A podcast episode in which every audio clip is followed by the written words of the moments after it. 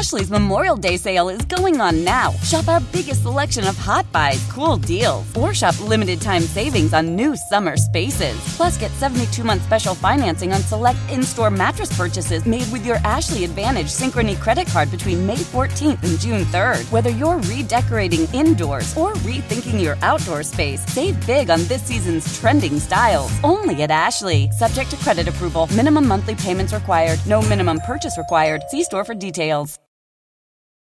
For over 130 years, McCormick has helped you make Mom's lasagna to keep her secret recipe alive.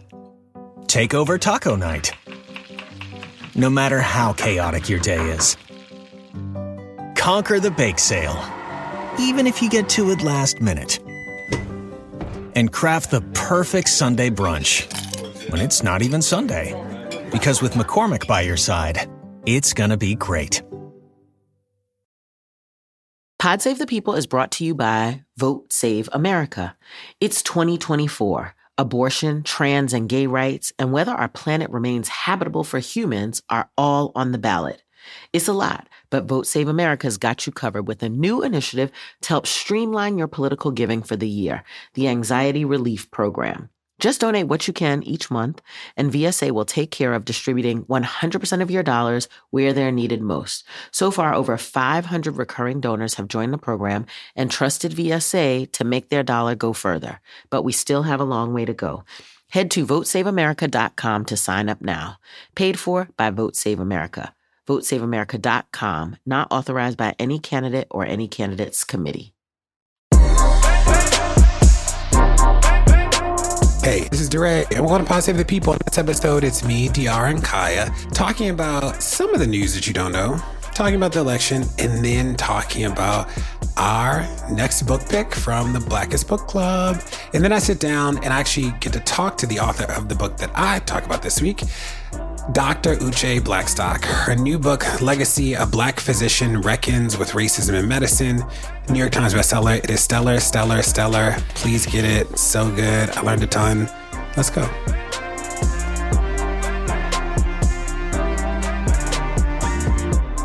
Family, welcome to another episode of Pod Save the People. I am Diara Ballinger. You can find me on Instagram at Diara Ballinger.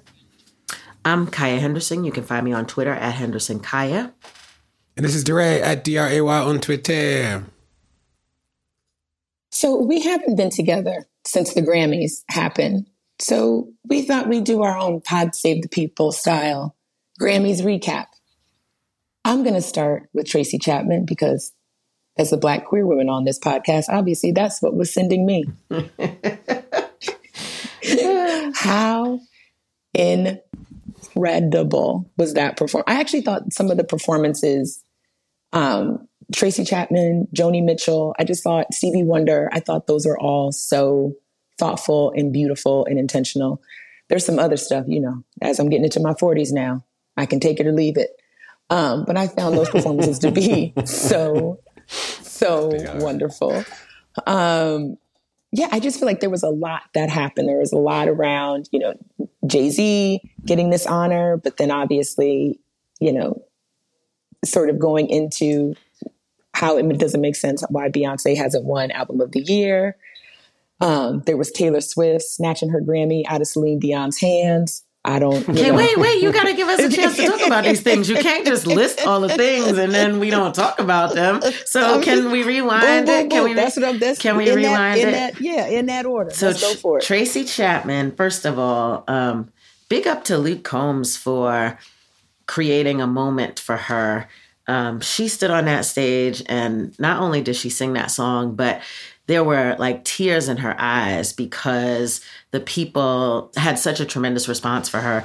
And to see an artist get their flowers in real life, you know, we haven't seen Tracy in God knows how many years. I don't know what she's been doing or whatever. Whoever is doing her skincare routine should that part get out here with a line. Well, you know what somebody I saw a meme that was like, When you don't fool with men, this is how good your skin looks.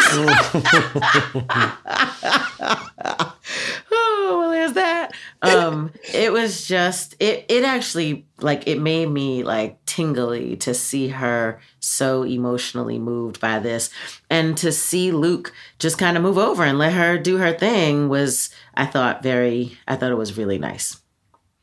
It was so cool to see her face when, you know, because if you watched it, it was like her face was sort of in the shadow. And then, so people knew he was singing and people knew somebody was at the other mic. And then when the light hits her face and then people start yelling again and you can see her smile, like I was talking about, that was actually really cool.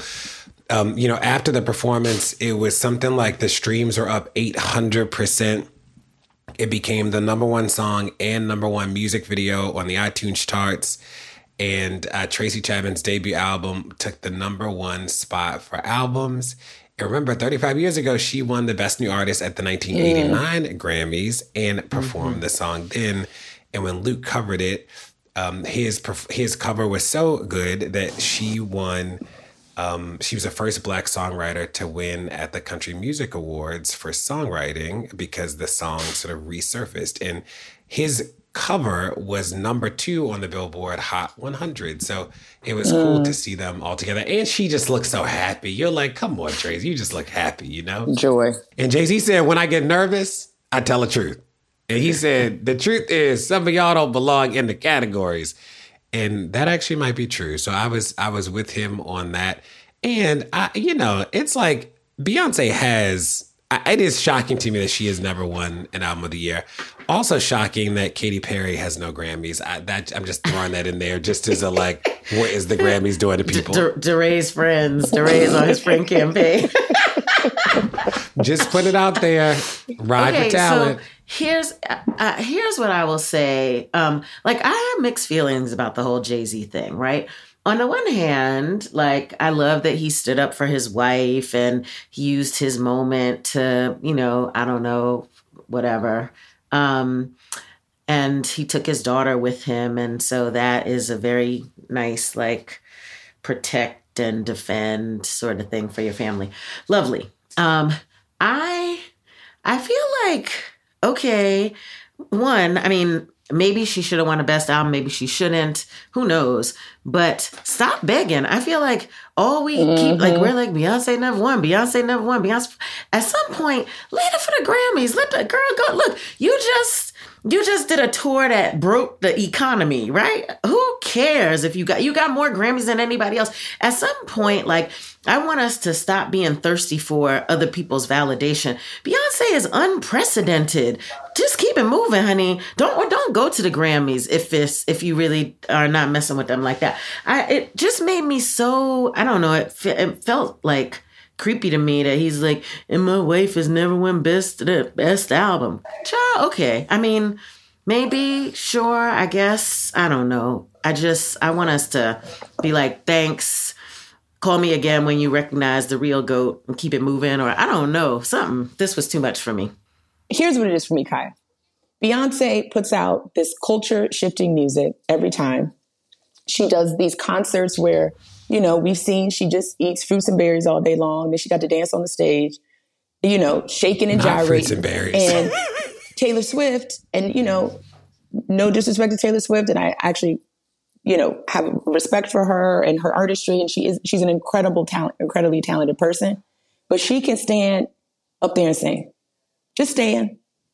She don't got to have costumes and changes and this and that. And I think it's, for me, I look at like the labor a Black woman puts into her craft, and time again, that you do all that and still someone who does far less gets the award. I think that's my own weird, warped problem with it. But to your point though, but it also doesn't make sense that we're waiting for these white institutions to like give us our flowers. That doesn't make sense either. You know what it is. You know what it is. You know what it's going to be. Have y'all lived in America for a little while? Like, why is anybody surprised?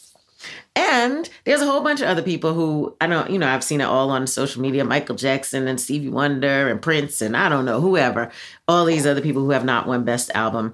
And so, you know, should she? Maybe, probably. And you're right, Diarra, she gets out there and she works. But the way I feel about Beyonce is she ain't working for them Grammys. She working for me That's and right. you, child. That's she is right. working for the people. Amen. And I'll take it. Now, can I tell you who did get up there and shake her booty, costume and all, and did the thing? Was Fantasia's little tribute to Tina Turner, baby. How can I forget about Fantasia? I was standing up crying, okay? And I'm going to tell you this, Fantasia is going to be at Jazz Fest this year. And so I cannot, I might get my seat the night before and just sit and just sleep. Mm-hmm. Make sure I don't miss a piece of it. She's incredible. Mm. Absolutely incredible. Mm-hmm. The best thing, too, about that is I remember that was her original audition song. So it was like, is that right? Mm-hmm. Yeah. Ah. She said, I'm going to introduce, some of y'all don't know me, but I'm going to introduce myself. I said, I know that's right, Fantasia. All right. So moving from Grammys to measles, DeRay, you want to share something with the people? Y'all, it blew my mind. Measles is making a comeback. You know, measles has been eradicated in the U.S. since the year 2000. A vaccine can prevent you from getting it, but it's spreading in the Northeast. So as of January of 2024, measles cases have been found in Pennsylvania, New Jersey, Delaware, and D.C. Wow. The anti-vaxxers are really setting us up. I am floored that we had legitimately eradicated it. It was gone. And what happens with measles? Like you die, no? What happens with measles? Yeah, you can die from measles. It's one of the most transmissible diseases that we know of, which is sort of wild, especially dangerous for infants and young children. And once it's contracted, the disease must run its course because there's no treatment. So if your immune system's not strong, you really can be screwed with cases of measles. So you have to isolate. It's sort of like, you have to isolate and get swabbed and all the other stuff. But we haven't had to deal with it because, it got eradicated. And the symptoms are like fatigue, runny nose, coughing, fever, stuff like that. But it can lead to death. And the vaccine is 93% effective. We eradicated it. And the anti-vaxxers are really not it. So I don't know why that was on my heart this morning, but I saw it and I was like, come on. You know what it reminds me of too, DeRay? And we should all find about this, but Catherine Flowers, who I adore and am so inspired by. So Catherine Flowers is an environmentalist. She works primarily in Louds County, Alabama. I've talked about Catherine before. Catherine, her whole thing is Black folks living in waste in rural South because they can't afford, to keep their septic system maintenance, et cetera, et cetera. But Catherine said because so many folks are living in waste that now tropical diseases that we didn't have for 100 years are now back in the United States. So that's another thing we should probably try to dig into, and I can connect with Catherine and see like what is happening there. And that's that literally is what her work is about, trying to make sure that environmental inequity isn't continuing to happen throughout the South in particular. But that's what there sends me to. Like there are other places too where we are moving backwards, not necessarily because of people's bad behavior, but because of systemic oppression. Hey, you're listening to Pod Save the People. Stay tuned, there's more to come. Pod Save the People is brought to you by BetterHelp. Now, y'all, the beginning of this year has just been a lot going on, like from work and family and friends and just, the weather's been awful in New York City and Baltimore. There are a lot of stresses happening, big and small. And when we keep them bottled up, it can start to affect us negatively. Therapy is a safe space to get things off your chest and to figure out how to work through whatever's weighing you down. If you're thinking of starting therapy, give BetterHelp a try. It's entirely online, designed to be convenient, flexible, and suited to your schedule. Just fill out a brief questionnaire to get matched with a licensed therapist and switch therapists anytime for no additional charge. Get it off your chest with BetterHelp. Visit BetterHelp.com/people today to get 10% off your first month. That's BetterHelp, HELP.com/people.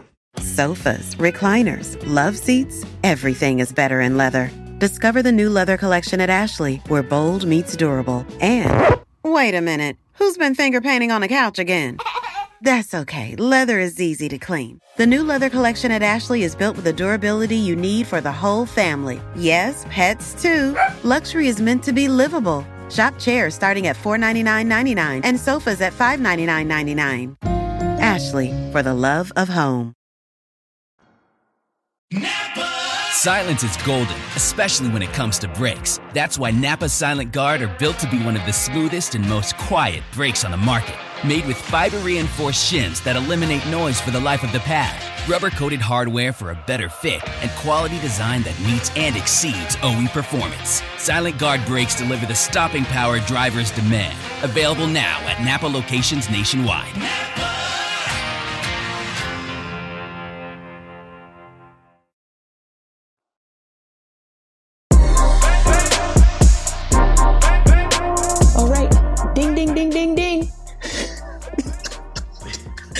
Quick pod election coverage as we move closer, as the spring and summer come, and then the fall will be upon us.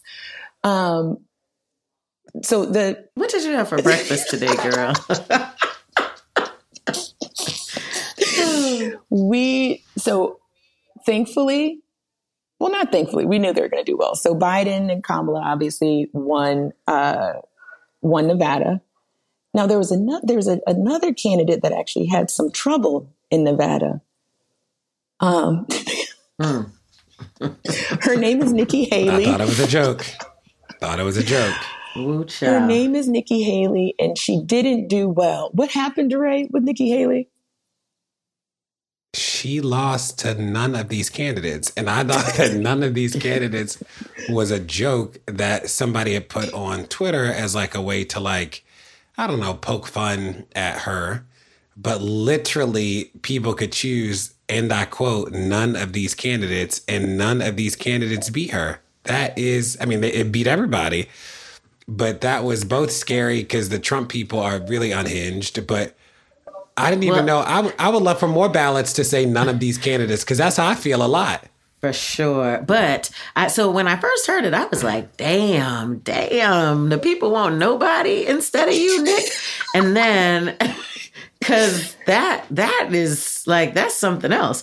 But then when I read further, the Trump people basically orchestrated all of their supporters to vote none of these candidates in order to vote in the next primary. So this primary was of no consequence. It didn't grant any delegates and whatnot. And it was very clear, apparently, that Trump was going to take the whole entire primary, win all of the delegates. And so Nikki Haley didn't concentrate any efforts in Nevada. And the Trump people coordinated the effort to get, because they literally did not want her to have a win anywhere.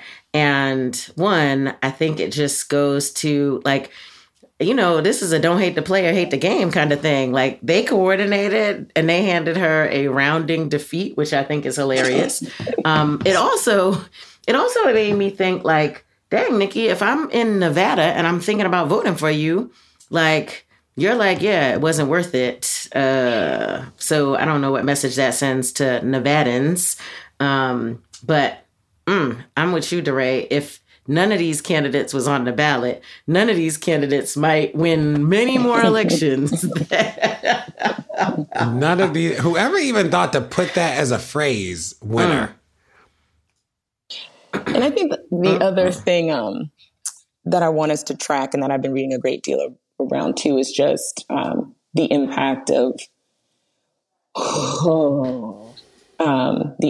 Israel and Gaza on Arab Americans and you know here at home, and just all of the organizing that's being done now to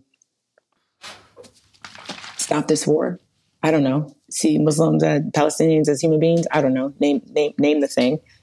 But evidently there was a meeting that was supposed to happen with Kamala Harris this week that has been postponed. There's just a lot of what I saw in the last few days with the news cycle, a lot of it was how this administration is going to engage with the Muslim and the Arab American community. So I haven't seen anything that is a next step from either side necessarily, But I think the fact that it is making national news and regularly in the news cycle, I think is a good thing. Particularly when we think about places, you know, where they're a huge constituency, like Michigan, for example. So it will be interesting to see how both the administration and the campaign engage with these communities. I don't think that engagement up to this far has been successful, which makes sense. But I think it's the first time that I'm seeing in all the years that I've done politics and worked on presidential campaigns, and I'm seeing this community have this type of visibility, quite frankly. So I'm super interested and excited actually to see what comes from the fact that they have been getting political coverage. Well, it's not just the Muslims and Arabs. It is also young people. That's right, Kaya. Who are not, and young people are critical to, that's right, to this election cycle. And young people are deeply, deeply dismayed at how the administration is handling the situation in the Middle East. And I don't know if you saw, there was an article in, I can't remember if it was the Times or the Post last week or so, saying 1,000 Black pastors, yes, have gotten together and written a letter or have been lobbying, have met with the White House to push the administration to push for a ceasefire. Now, they're also calling for the release of hostages and for, you know, the end of the occupation of the West Bank and a bunch of other things. But they have sort of raised their hand because their parishioners are morally outraged at the at what's happening to Palestinians. And so these pastors have gotten together on behalf of their congregants to say, this is a problem. And, you know, young people, Black people, the most stalwart group that the Dems have, right? Muslims and Arabs, like, there are all of these groups that are going to have to figure out what this means to them on election day. And that's not good. It's not good. It's also like, who are y'all listening to? Because this is one of those things where, like, it's not the fringe saying, hey, this doesn't make sense. It is people who have never checked into global politics in their life who are like, okay, you can't wipe the country off the face of the earth. Like, that is, and I don't know, you know, I continue to say, like, I don't know Corinne personally, but I lost all respect for her when I saw her. We know, because it's about the fifth time that you have raised this. I'm still floored she stood up there and said those things about the... I would rather her just be like, no comment, because then I could just be like, well, she ain't say nothing. But her sort of making, like, gaslighting us to people, be like... For people who have not heard this before, why don't you tell the people what Corinne said? Let me go look up the exact quotes, because I want people to get the facts, because they were crazy. I'm shocked at the administration on this, actually. They need you. Go back in there. Go help those people. Oh, Lord.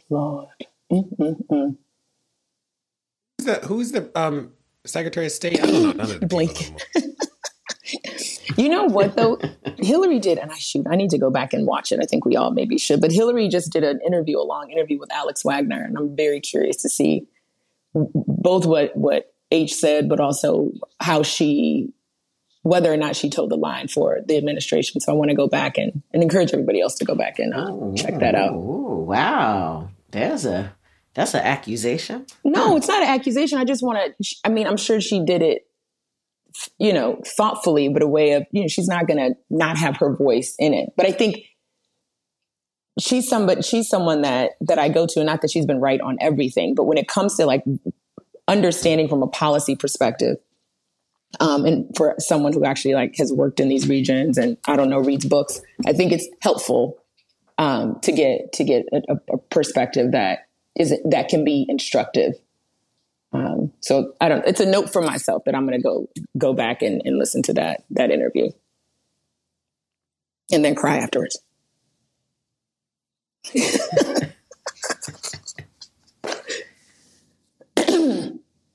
Okay, should we transition into Blackest Book Club, y'all? We still black. We still read books. Club. Encourage another to read books by the Black peoples for the Black peoples. The question for this week is, what book in the last year has sparked your spirit? Oh, what book in the last year has sparked your spirit? Well, I'm happy to go first. That helps. This year's been a particularly tough year for me. I don't know if I've shared it with our audience, but I lost my dad in September. Maybe I have. And so I think the world was already a challenging place to me, but I think losing my center made it even more challenging. And so one of the human beings that I have leaned on, and I am so blessed that this human being is also a thinker, a writer, a poet, and a lover, Cleo Wade, wrote a book called Remember Love. And the book really is to help you through challenging times, right? I've been reading it sort of and going back to it, both to help me with my grief, but also just to remember that I am a human being that is present and needs to be distinct and needs to be cared for before I go out into this world and have to deal with all the things and have all the things come at me. And so I think it's something that I encourage all of you to read, because it is so, it just takes you back to you. And one of my favorite lines in it is, I'm not a busybody, I'm a body. Because I think sometimes I be a busybody. So it is, and there's so many beautiful poems and anecdotes and Cleo's own stories in the book that really help to just center you and be meditative in a way around things that you're going through and how to process things that you're going through. Difficulties with family, difficulties with friendship, difficulties with understanding, you know, why the world seems like such a dark place. And so, yeah, I encourage all of you to read it and get it, because it's about remembering love, the love for yourself, the love for community. To give you a little bit of a breath in a sanctuary, given the world that we're living in. So that's mine. I'll go next. So, and I can't even believe that I forgot this, but I'll tell you what I remembered in a minute. So the book that has sparked my spirit in the last year is called Black Futures. And the thing that I forgot is that our own Deara Ballinger is one of the contributors to this amazing book. So Deara, I'm going to let you tell the people about your part in it in a minute. But here's what I love about this book. And it's so interesting because Miles picked, who's not with us today, picked this as the book that sparked his spirit. But I love this book. So it is a series of essays and photos and poems and artist statements and dreams and all kinds of things. It's an anthology where a zillion different people have contributed to this. And it is all about Blackness. It's about joy and justice and power and love and Afrofuturism and all of this. And, you know, I love being Black. I really do. And I love seeing us in all of our different dimensions. I love being able to pick up this book at any point and just literally, like, you don't read it in order. You just pick something and you open it up, you see a thing and you're like, that sounds interesting. And it takes you about 5 minutes to read it. And there's something inspirational. There's something joyful. There's something resilient. There's something futuristic that you had not been thinking about that just puts a pep in your blackest step. And so I love this book. I do. Yes. I really do. I love this book. It does. I think if you don't have it, go get it. It's by Kimberly Drew and Jenna Wortham. And these sisters, on the back it says, it's an archive of collective memory and exuberant testimony, a luminous map to navigate an opaque and disorienting present, an infinite geography of possible futures. I just love it. And so get Black Futures if you want a little spark in your life. DeRay, Blackstock. Yes. DeRay, tell us about your piece. It was, of course, about the Black political future. And I talked a lot about it's when Stacey Abrams and Andrew Gillum were running for governor. So it was about those struggles, but also sort of just a testimony why we need more Black political leaders and why we need to be cultivating and supporting more Black political leaders. And so I think even as we, fast forward, I think I wrote that in 2017 or 18 or something like that. Where are we with Black political leadership and what does that look like? I think Stacey Abrams is such an incredible human being, candidate, and just so brilliant in so many ways. And so I think my disorientation around the fact that Hillary Clinton didn't become president and Stacey Abrams didn't become governor of Georgia, obviously understand the realities of that, but just from a very humanist perspective, it just still blows my mind. So my piece is really just about the fact that we have these incredible individuals and how we need to lift them up and also, cultivate and nurture more. So I don't know. Y'all, I need to get myself back into politics because this is getting dark. Somebody told me that they would run your campaign if you got back into politics. I know somebody. I know a guy. I'm door knocking all the campaigns.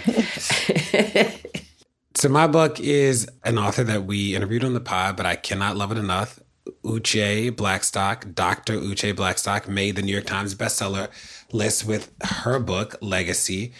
And the thing that it sparked my spirit was so many times we think about these problems as insurmountable or they feel bigger than people. I mean, it's what made me an organizer because I'm community is bigger than our biggest problems. I believe that.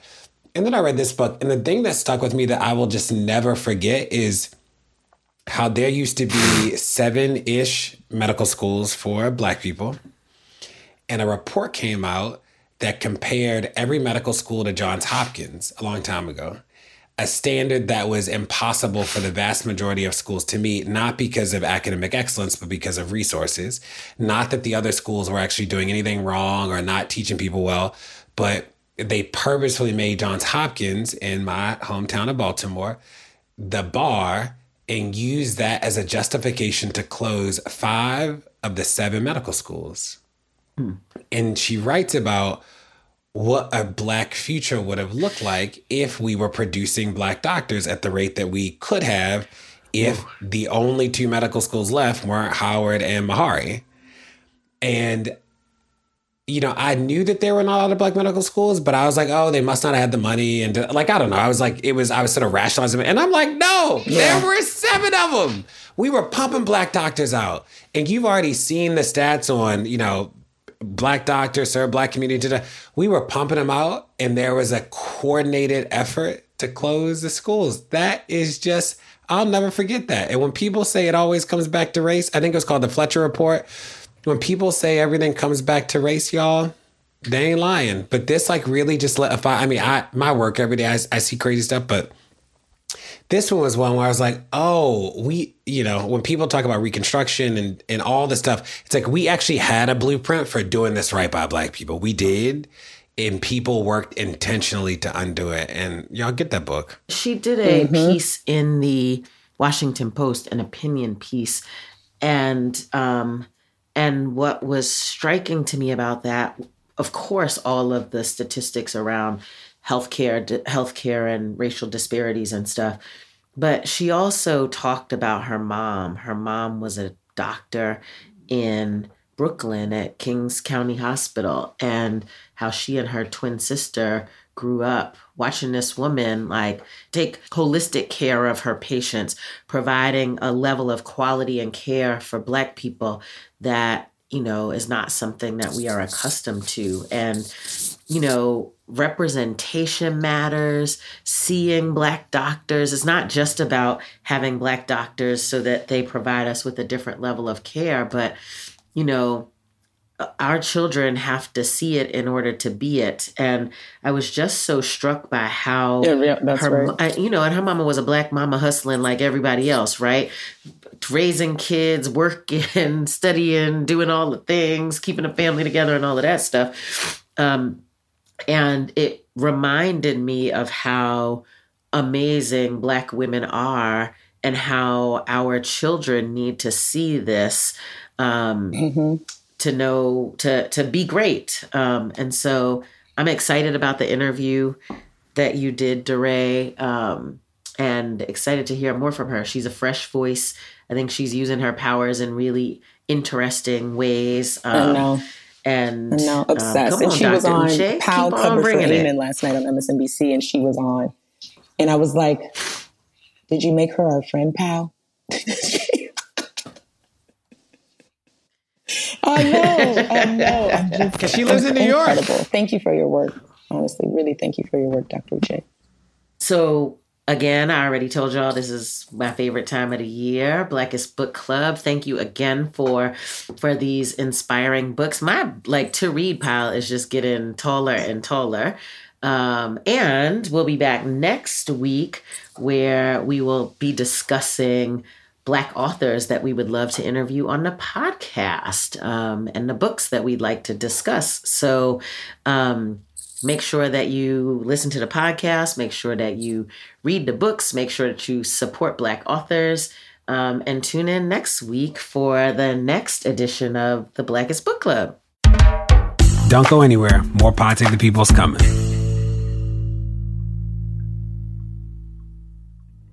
Ashley's Memorial Day mattress sale is going on now. Save big on select adjustable mattress sets, up to $1,200 on Beautyrest Black, up to $800 on Purple, and up to $500 on Tempur-Pedic. Plus, get 72-month special financing with select in-store mattress purchases made with your Ashley Advantage Synchrony credit card between May 14th and June 3rd. Visit your local Ashley store or ashley.com for better sleep and savings. Only at Ashley. Subject to credit approval. Minimum monthly payments required. No minimum purchase required. See store for details.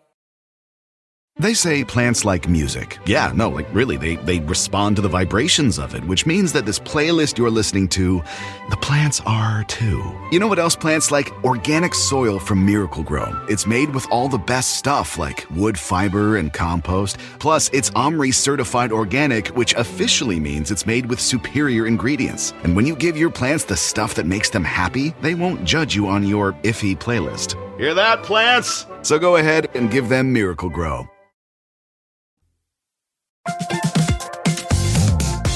Guys, it's been a rough year. It's going to get rougher, and you deserve a little treat for not going insane yet. You could head to the local tiki bar and tell the bartender, do your worst. But we have a better idea for you, which is pick out something from the Crooked Store. The store is stocked with tons of new merch. It's perfect for the spring. And classics like the Friend of the Pod tees that you'll be wearing long into the next administration or the next fascist dictatorship, depending on how things go. Pick up a new tee for the warm weather ahead, a mug that'll remind you to stay involved this election year, or a hat celebrating your favorite pod. Go to crooked.com/store to shop.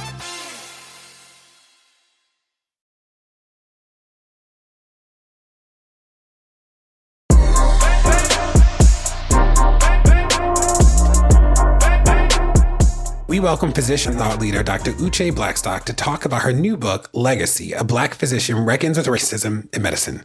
Recently, we covered a story on Black Americans screened out of clinical trials for a new Alzheimer's drug, and now we talk to an expert. There's so many things with regard to race in medicine that we've talked about on the podcast, but she brings more context to the progress made, the work that it lies ahead, and her own personal story and journey. I learned a ton in this interview, stuff that still sticks with me. This was my book of the week. Here we go. Dr. Blackstock, it is an honor to have you on the podcast today. Thank you so much for having me. I am such a fan of you and the podcast, and I'm ready to have some interesting conversation with you. So, I have a lot of questions. Now, let me tell you, you did not write a history book, but I learned so much about stuff that I just didn't even know I didn't know. So I'm going to get to that. But let's start with your mom. In so many ways, the book is a love letter to your mother and your father, too. He's in the book. But I learned so much about your mom and her life and what it meant to you and how it inspired you to be a doctor, and also, you know, how the healthcare system could have treated her better. Yeah. Can you talk about why you shaped the book's narrative around your mother? Well, one, I know you want to make me cry, so no, but really, this book is really to, one, give my mother a voice, because I felt like in the life that she led as a little Black girl from impoverished Brooklyn, born to a single mom, she had 5 siblings, they were raised on public assistance. No one really thought that she'd be able to do all the things that she did. No one thought that she'd be the first in her family to go to college and then go on to medical school, and Harvard Med at that. So there were so many barriers, poverty, racism in her way, but she was just a very determined little girl with a lot of work ethic and a lot of luck as well, as we also know. And she cared very, very deeply about a lot of the issues that we are still seeing today, in 2023, 2024, a lot of the same issues actually are even worse in terms of health equity. Racial health inequities are worse now than they were when she was growing up and when she was in training. So that's why I thought it was just so important. And also, she's a huge influence on me. We call her the original Dr. Blackstock, because my twin sister and I became physicians because of her. I thought growing up that all physicians were Black women, because that's all I was exposed to growing up. My mother would take us to local Black Brooklyn physician meetings, and I would see other Black doctors who were in the community, like deeply embedded, doing the work, connecting with patients, diabetes screenings, high blood pressure screenings, making sure people were able to take care of themselves or had the resources to do so, connecting them. So that's the environment that I grew up in. So I wanted people to understand that my mother, while she was unique, there were many other people like her that cared very deeply about the people in our community, because we were and we are worthy. Boom. Now I got to get my highlights all together in the book so I can know where to start. But let's start with the Flexner Report. Had never heard of it. Didn't. It like shed so much light on. I was like, oh, I get how we're here today. But can you help us understand why that was an important report to include in the story you're telling? Yes, I thought the Flexner Report was so important to include, because what I realized is I was never taught about the Flexner Report in medical school or in my training. I learned about it as a practicing physician. So here I am trying to figure out why Black folks, we're only 5% of all physicians, as if like they're internalizing that, as if there's something wrong with us. But of course, like everything else, it's the system working as designed. And that 1910 Flexner Report was the report that essentially was commissioned by the American Medical Association, the largest and widest and oldest organization of white physicians, and Carnegie Mellon University, to basically assess the standards of all 155 U.S. medical schools and Canadian medical schools. They held all those schools against the standard of Johns Hopkins Medical School. But by doing so, they penalized historically Black colleges and universities and those medical schools associated with them. As a result of that report, 5 out of 7 of the Black medical schools were forced to close around the turn of the century. There's a report that came out a few years ago that said that if those medical schools had been able to remain open, they would have trained between 25 and 35,000 physicians. And we know those are probably most likely Black physicians. But if you can imagine the impact that those physicians would have had in our communities, it would have been exponential. One, because we also are more likely to go back to our communities and work in our communities.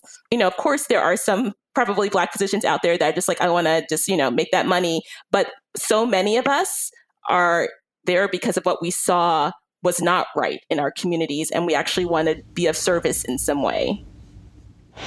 Yeah, in the book, Howard and Meharry, is it Meharry or Meharry? Yeah, Meharry. Meharry. Those are the only 2 Black medical schools that I ever heard of. Like literally, I just didn't even know that there were any that existed before those 2.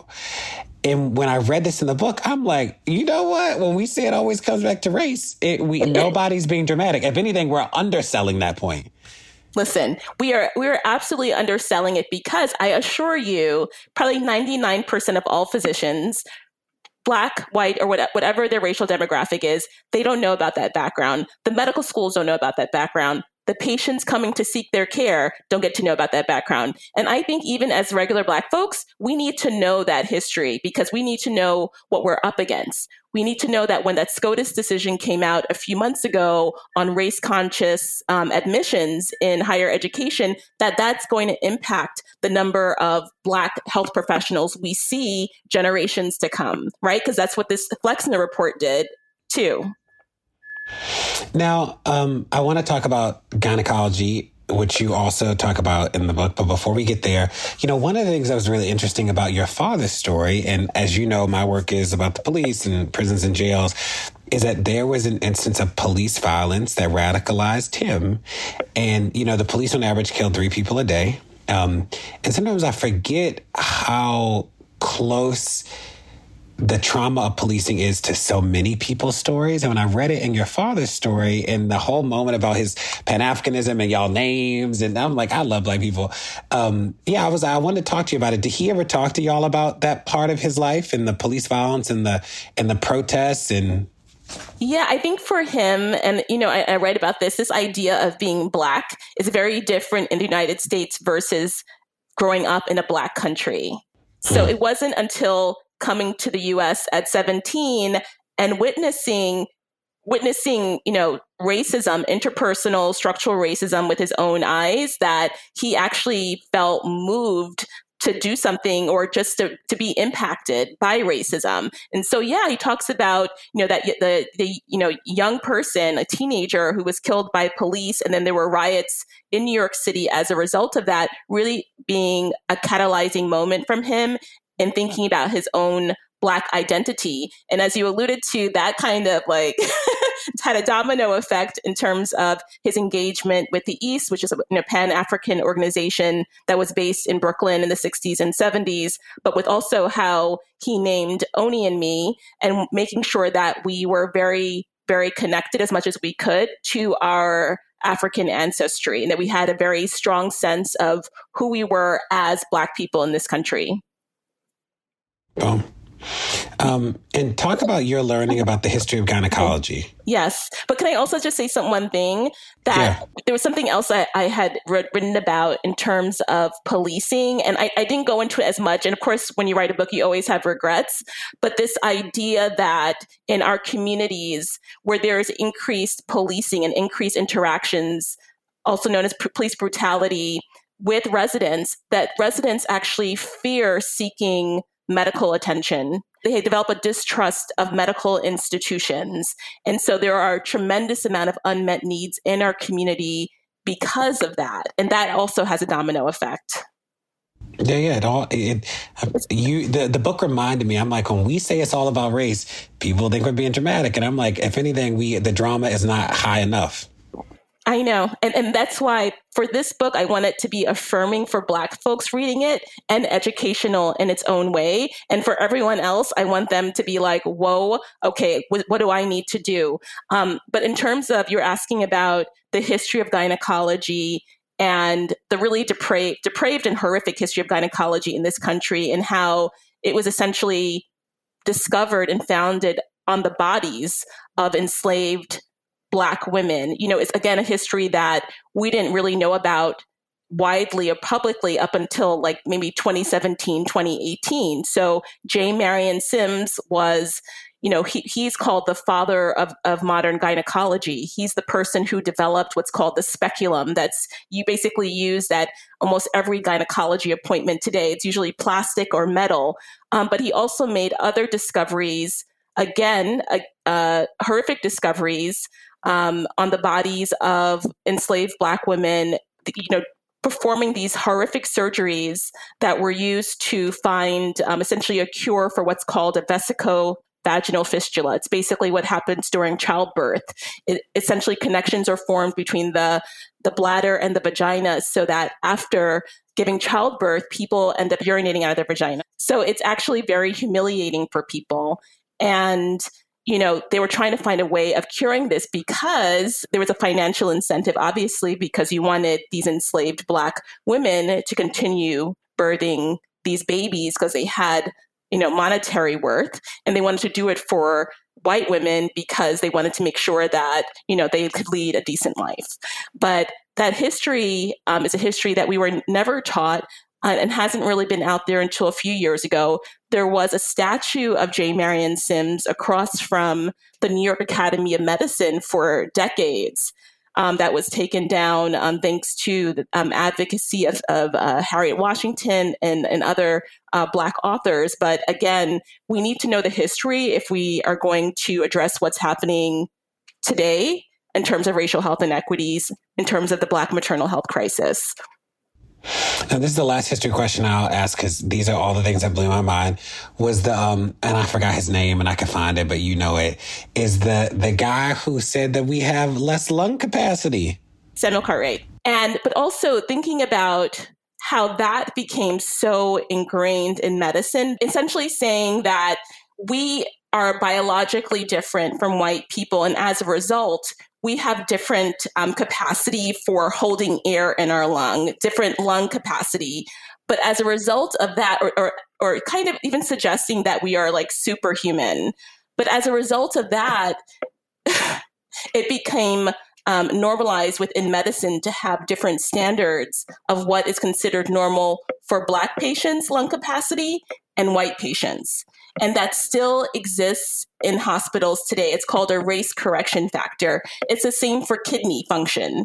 Kidney function also, it's often underestimated in Black patients. And because of that, we often will get passed over for kidney transplants, or we won't get kidney care, specialty kidney care done or initiated earlier. So we end up dying. So again, this idea that we are biologically different. I think also when you talk about Anarcha, Betsy, those women that were operated on by J. Marion Sims, he was able to do that because of dehumanization, of this idea of not seeing Black people as actual human beings. And so we see that now, and you know, obviously we still see that now in how we're treated in our communities, but dehumanization is deeply rooted historically in the practice of medicine in this country. And that's why today there's so many of us, even me as a Black physician, I can go to the doctor and feel like I'm being ignored and being dismissed.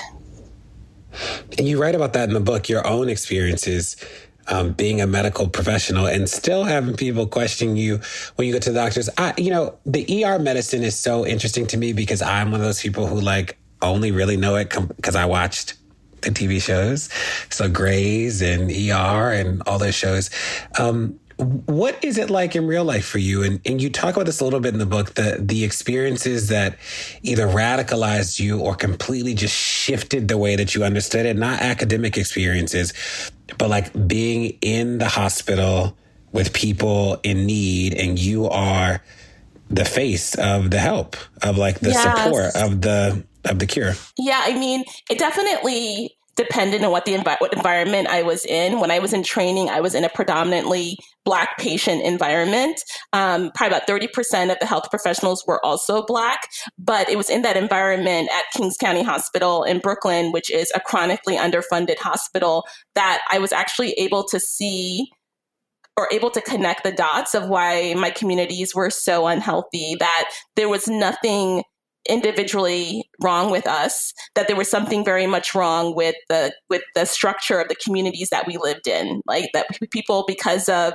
inadequate housing, because they lived in food deserts, because they lived in jobs where they didn't have paid family leave or health insurance, they weren't able to care for themselves. So I was able to connect the dots. And I talk about this patient I had who had sickle cell disease. He's actually like a compilation of several patients that I had, but sickle cell disease is traditionally taught as this is a Black disease. We're even tested in medical school. What are risk factors for sickle cell disease?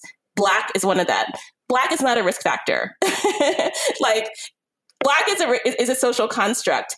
Yes, geographical ancestry tied to certain parts of the world can put you at risk for sickle cell disease, but because it's been racialized as a Black disease, it's been chronically underfunded. there are one or two treatments for sickle cell disease. Actually, another one just came out within the last month involving gene editing, but there are hundreds for cystic fibrosis. There are hundreds for hemophilia, which are other inherited diseases that impact mostly white people. But because sickle cell is a Black disease, we see patients with sickle cell disease in the ER so often. And I got to see firsthand, because the system outside was so dysfunctional, they had to come to the ER when they were in pain, when they were having pain crises or complications of sickle cell disease. And because of that, they get tagged with, oh, this person is drug seeking. This person is looking for pain medications. That's the only reason why they are here. I had supervising doctors tell me as a resident, hey, make sure you check their blood work and that they actually do have sickle cell, because I don't believe them. But it became very stigmatizing because they look sickle cell patients look like us. So you're like, right. Why are you being like this? Why are you treating patients this way? Why are you not adequately treating this patient's pain? And it felt like, oh, because this patient is Black, you don't even see the pain that they're in, or you don't even think that they deserve dignified care. And this happens everywhere, but I didn't really get to see it until I was in my residency. And that really stuck with me. And because of that, people with sickle cell disease, they end up living very short lives. They die in their late 40s or early 50s. And I think, and I think about it, I'm like, that's racism. That's what racism does.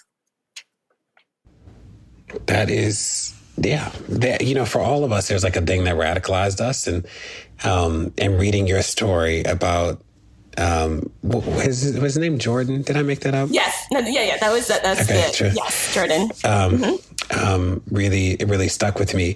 Now, when we think about the solutions, right? Like I've read a lot about the maternal mortality issue. And as you note in the book, if people are questioning Serena Williams, and Lord knows they'll question anybody, what is the structural fix? Yeah. And can people who aren't doctors do anything, or is it support the doctors? Yes. I mean, I think just like you already alluded to, we know racism is embedded into every single social institution, right? It's embedded in the criminal legal system, educational system.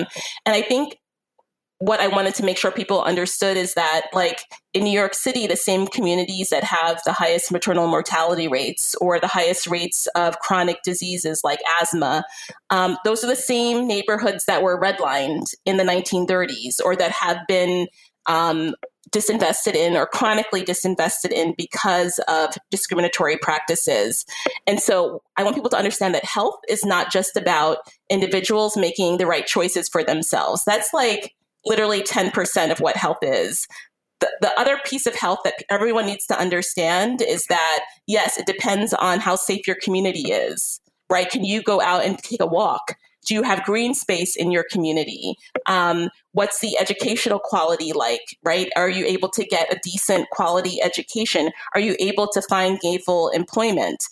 So it's like we have to like look at all of those, what we call the social determinants of health and how racism impacts them to think about solutions. So that's why I always say it's not just about making sure we educate health professionals to see Black people as human beings. That is only one piece of it.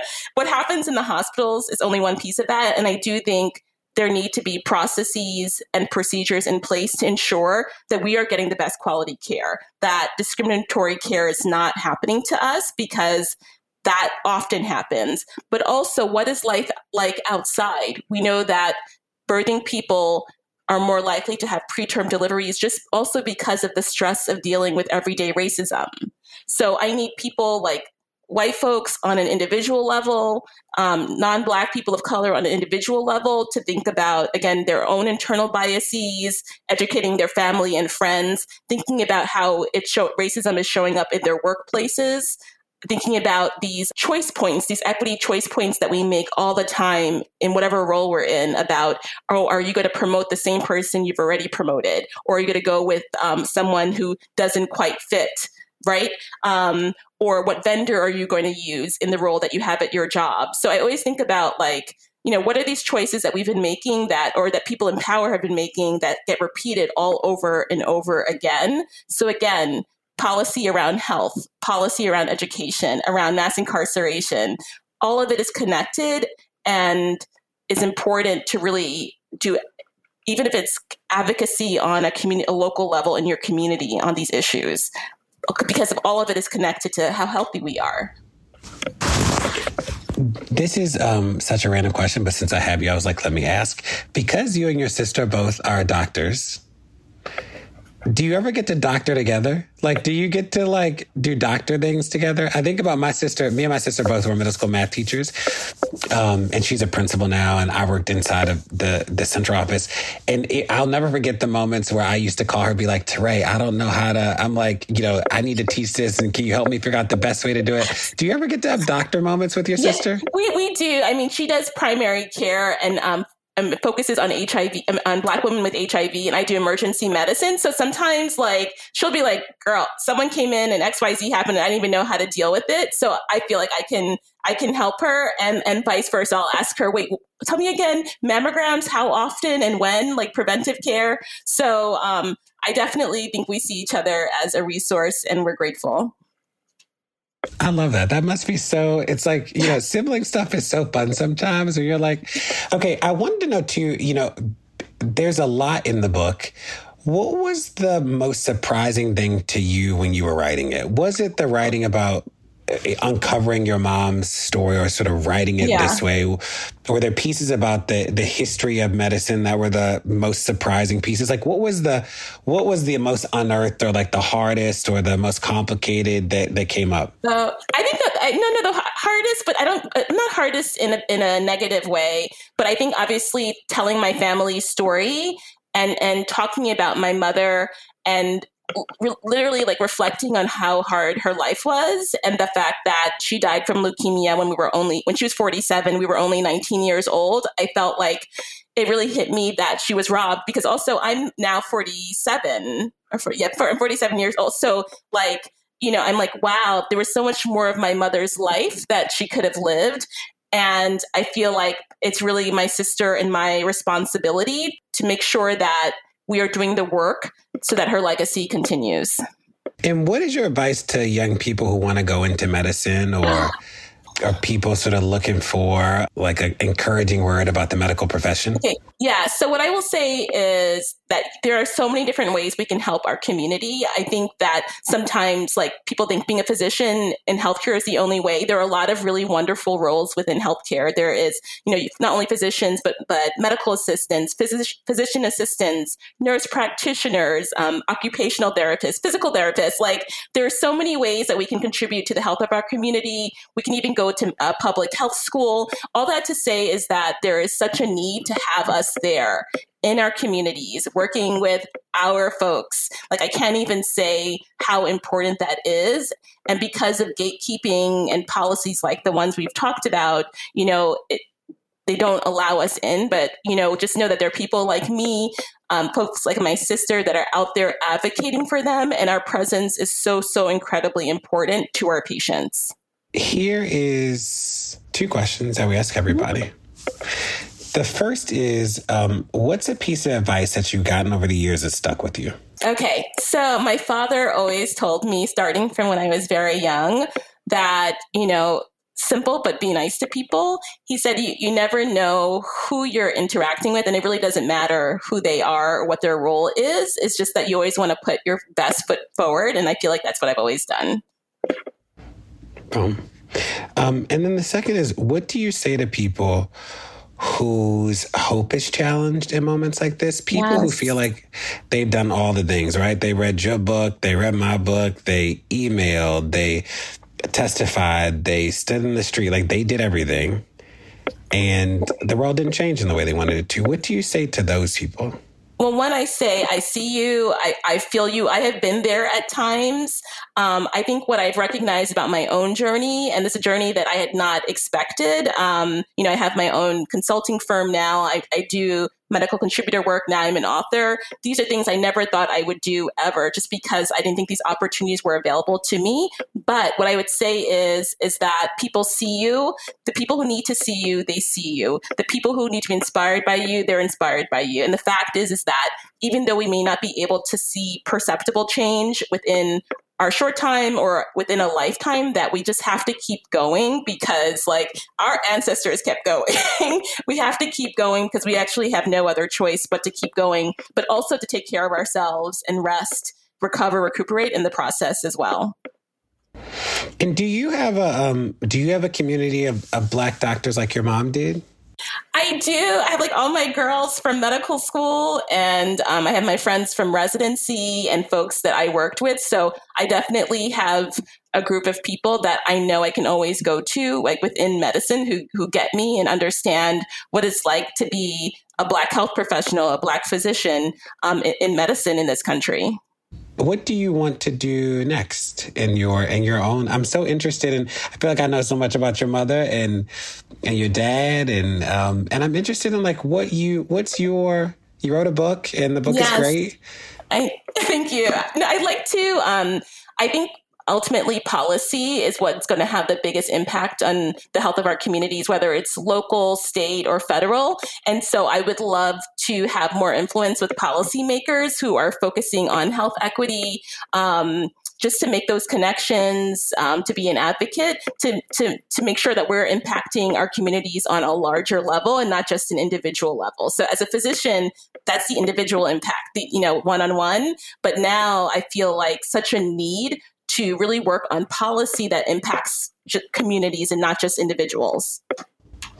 And where do people go to stay in touch with you? Is it Twitter? Is it Facebook? Is it Instagram? How do people stay in touch? Yeah, so I am on Twitter at Uche_Blackstock. I'm also on Instagram at Uche Blackstock MD. And then I'm also on LinkedIn at Uche Blackstock. So you can find me in all those social media channels. Boom. Well, we consider you a friend of the pod and can't wait to have you back. I'm so honored. I had so much fun. Thank you for having me. Well, that's it. Thanks so much for tuning in to Pod Save the People this week. Tell your friends to check it out and make sure you rate it wherever you get your podcast, whether it's Apple Podcasts or somewhere else. And we'll see you next week. Pod Save the People is a production of Cricket Media. It's produced by AJ Moultrie and mixed by Evan Sutton. Executive produced by me. And special thanks to our weekly contributors, Kai Henderson, DR Ballinger, and Miles E. Johnson.